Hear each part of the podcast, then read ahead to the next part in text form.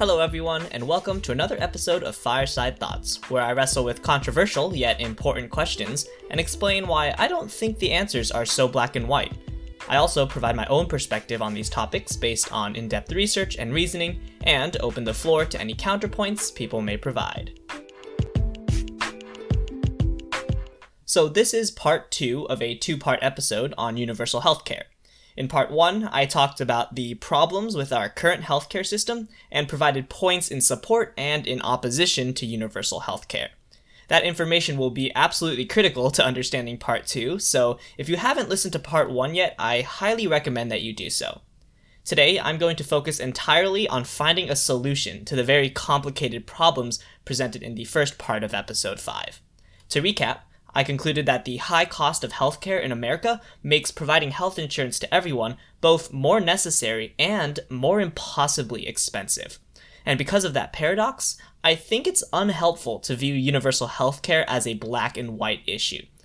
Instead of asking, should we implement universal healthcare, I think a better question to ask is this What system would allow us to provide the maximum number of people with health insurance at the lowest cost without affecting the quality of healthcare.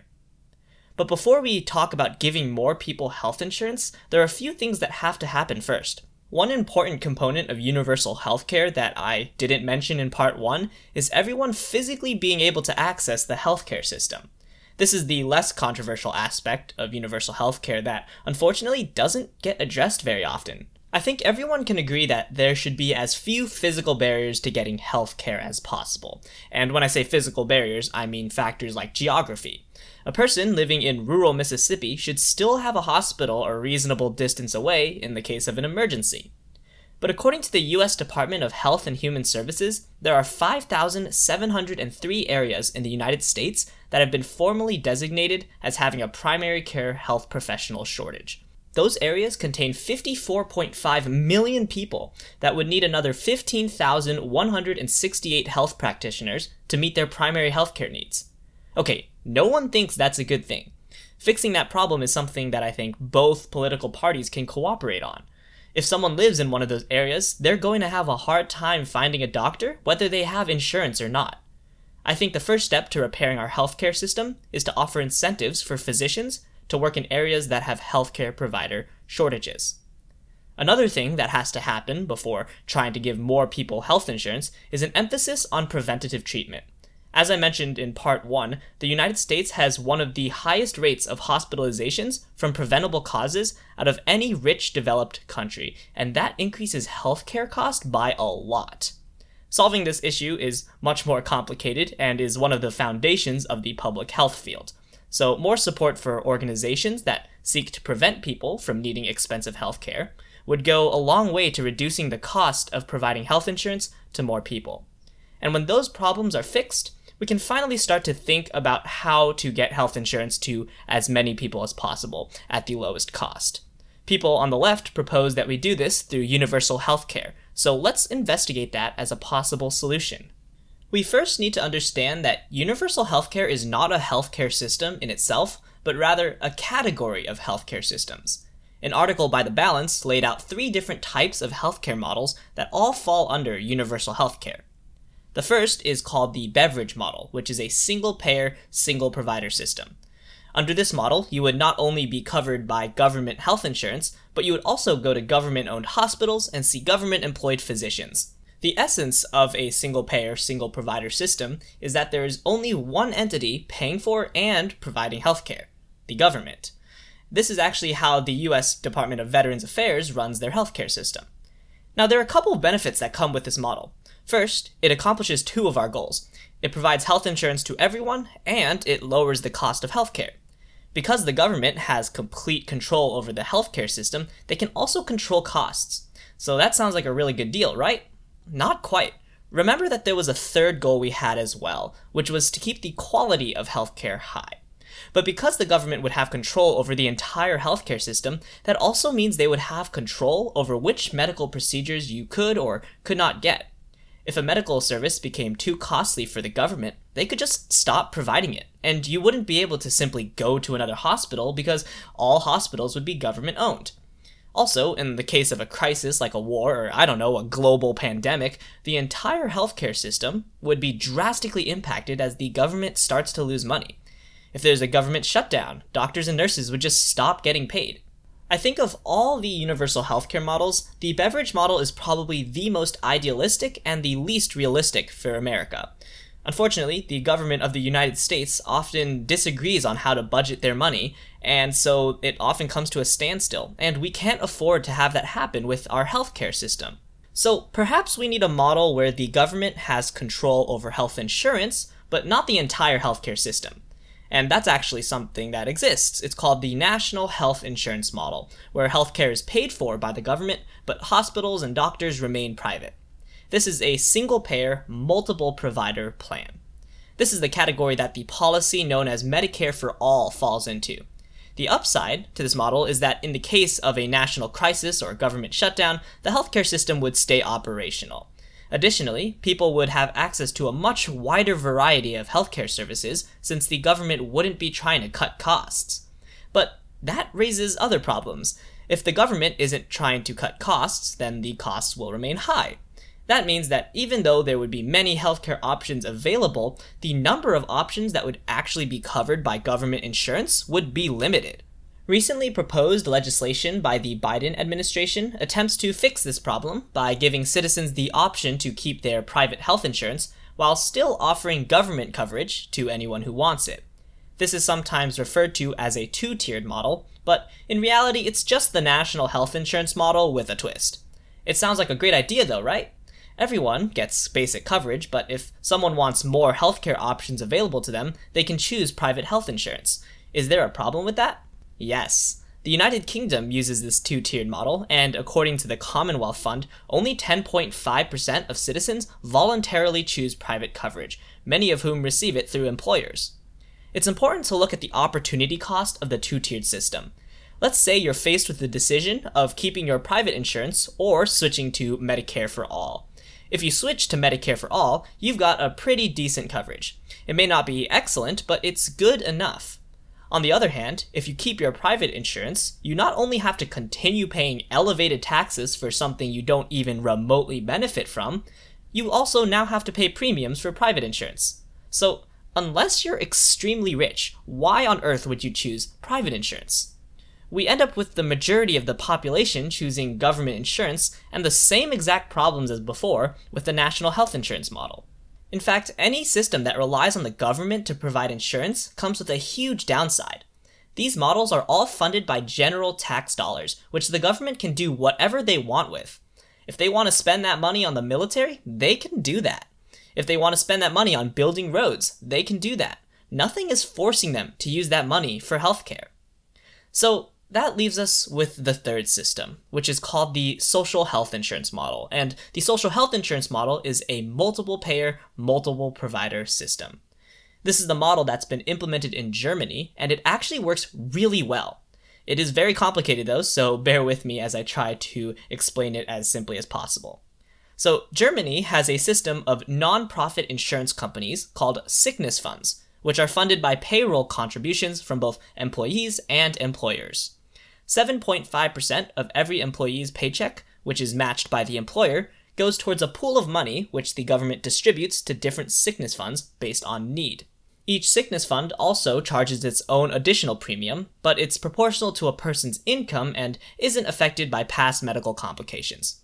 For people living below the poverty line or for those who are unemployed, the government pays on behalf of the individual. The sickness funds still compete heavily for members, resulting in each one offering a different set of benefits or lower premiums. Everyone making under around $60,000 a year is required to use this system called statutory health insurance, or SHI for short. People making more than $60,000 a year can opt out of SHI in favor of switching to private health insurance, or PHI. After switching to PHI, they no longer have to pay that 7.5% of their paycheck. There are a lot of benefits to this system. For one, individuals get to choose the sickness fund that's best for them, and the sickness funds can't turn them away. Sickness funds also hold a lot of negotiating power when it comes to medical expenses and can use that power to lower the cost of medical care. Sure, Private insurance companies do hold a lot of negotiating power in America, but they also have the side goal of maximizing profits. The Health System Tracker found that private health insurance companies doubled the average deductibles for patients between 2007 and 2017, which greatly increased the financial burden on patients while decreasing the financial burden on the insurance companies. The reason why sickness funds are more capable of lowering healthcare costs is because they are nonprofit organizations and aren't concerned with making as much money as they can. Their only motivation is to provide the best quality care to their patients at the lowest cost. In Germany, citizens don't have to pay that much more in taxes, and overall, the country spends only 11.2% of their GDP on healthcare, compared to the US's 17.7%, according to the Commonwealth Fund and the citizens love it too. According to OECD, 85% of German citizens reported being satisfied with their healthcare system, when compared with the 3 in 4 Americans who said their healthcare system was in a state of crisis. Unfortunately, while I believe that the social health insurance model is excellent and probably one of the best ones I've read about, I also think it's not realistic for the United States. Sure, it's worked for Germany, but America has a few key differences that make the system impractical for us to implement. In general, actually, I think these differences make it very difficult to implement most of the systems that work for other countries. First, under almost every universal healthcare model, the government would have to require all citizens to obtain healthcare. And this is a very contentious point among Republicans who believe in the preservation of one's own ability to make decisions for themselves.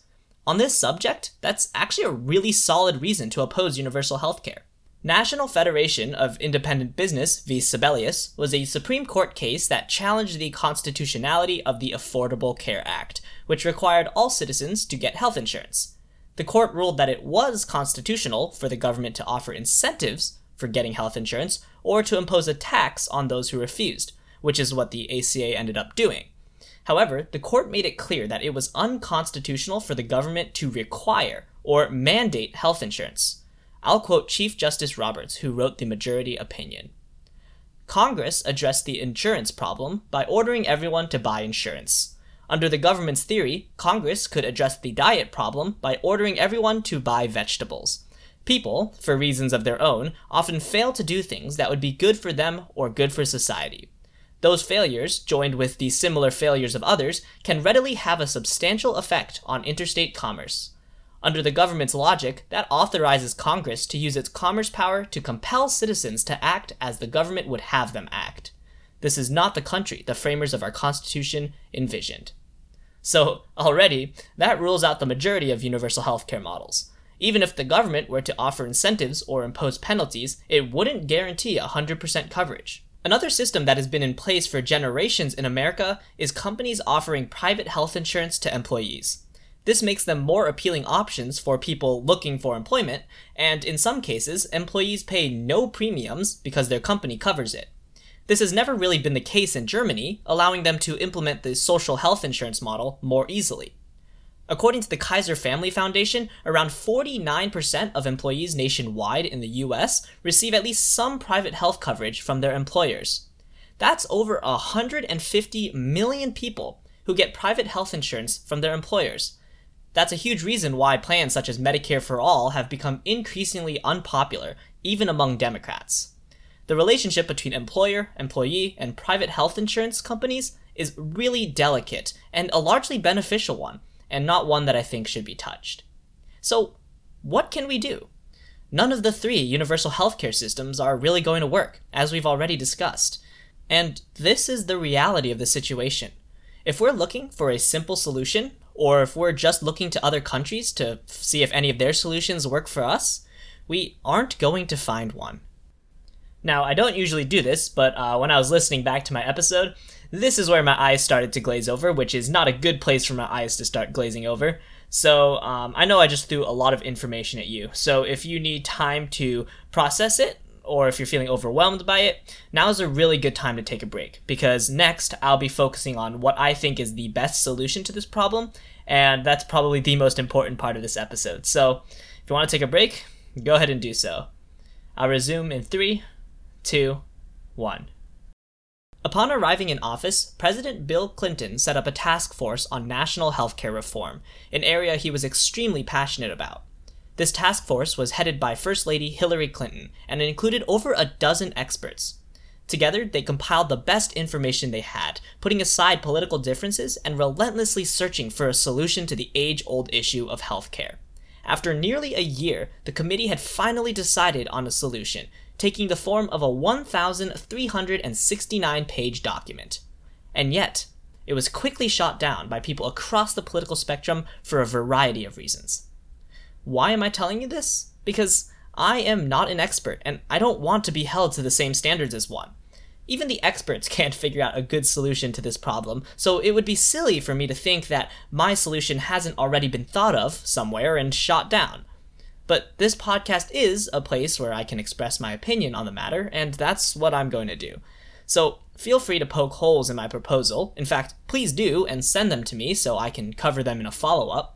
But don't be like, wow, Jordan, why isn't your solution perfect? This episode is a piece of trash. Please, please don't do that. Anyway, let's explore what I'm calling the semi social health insurance model. First, there are a couple of things about our existing system that I want to preserve.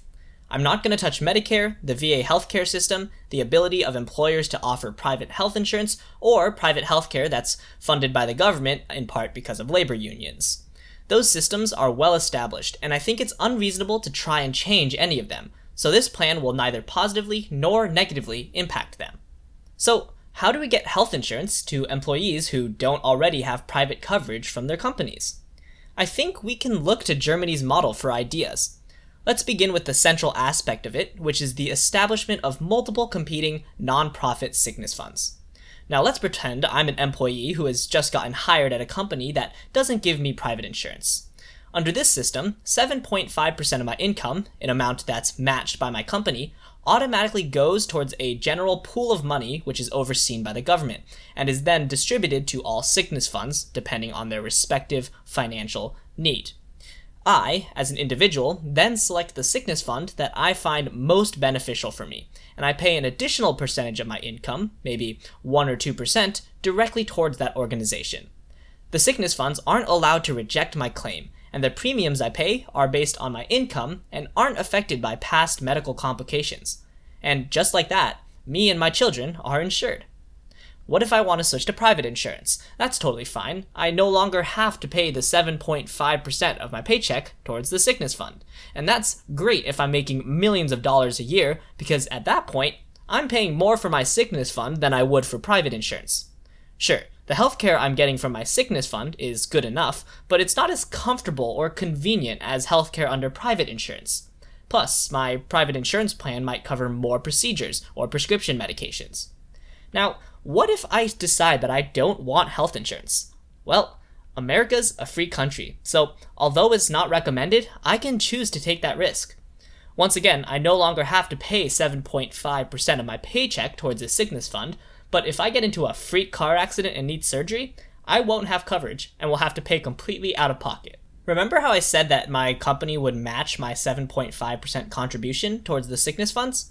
Well, regardless of whether I choose to pay towards a sickness fund or not, my company will continue to pay that half of the contribution because that's what they've agreed to do in exchange for some nice tax cuts from the government. That way, the sickness funds can keep running even if more people like me decide to switch to private or opt out of health insurance. Also, companies that refuse to contribute will not only have to pay regular amounts of taxes, but will also be less appealing options for those looking for jobs unless, of course, they offer private health insurance, which is even better. Let's say I just lost my job, or that I'm living in poverty. Where's my health insurance now? Well, for as long as I'm unemployed or am below the poverty line, the government will make contributions on my behalf. It would be a system similar to Medicaid, but the government would pay the sickness funds and not the providers themselves. Taxes probably wouldn't increase since this system would just replace Medicaid. Wait, wait, wait, Jordan. If you can choose not to have healthcare, doesn't that mean this isn't universal healthcare? Well, technically, that is correct. People who opt out just because they don't want it won't be covered by this system. But the reality is that very few people opt out of health insurance because they don't need or want it.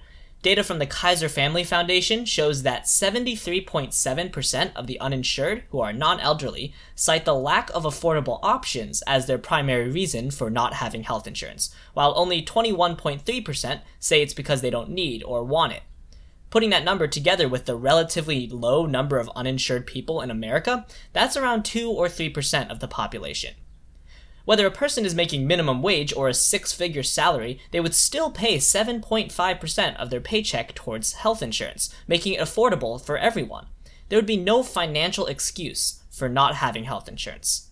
But for those who still choose not to opt in simply because they don't want to, well, then I think that's their responsibility to deal with the consequences, and that's part of what it means to live in a free country.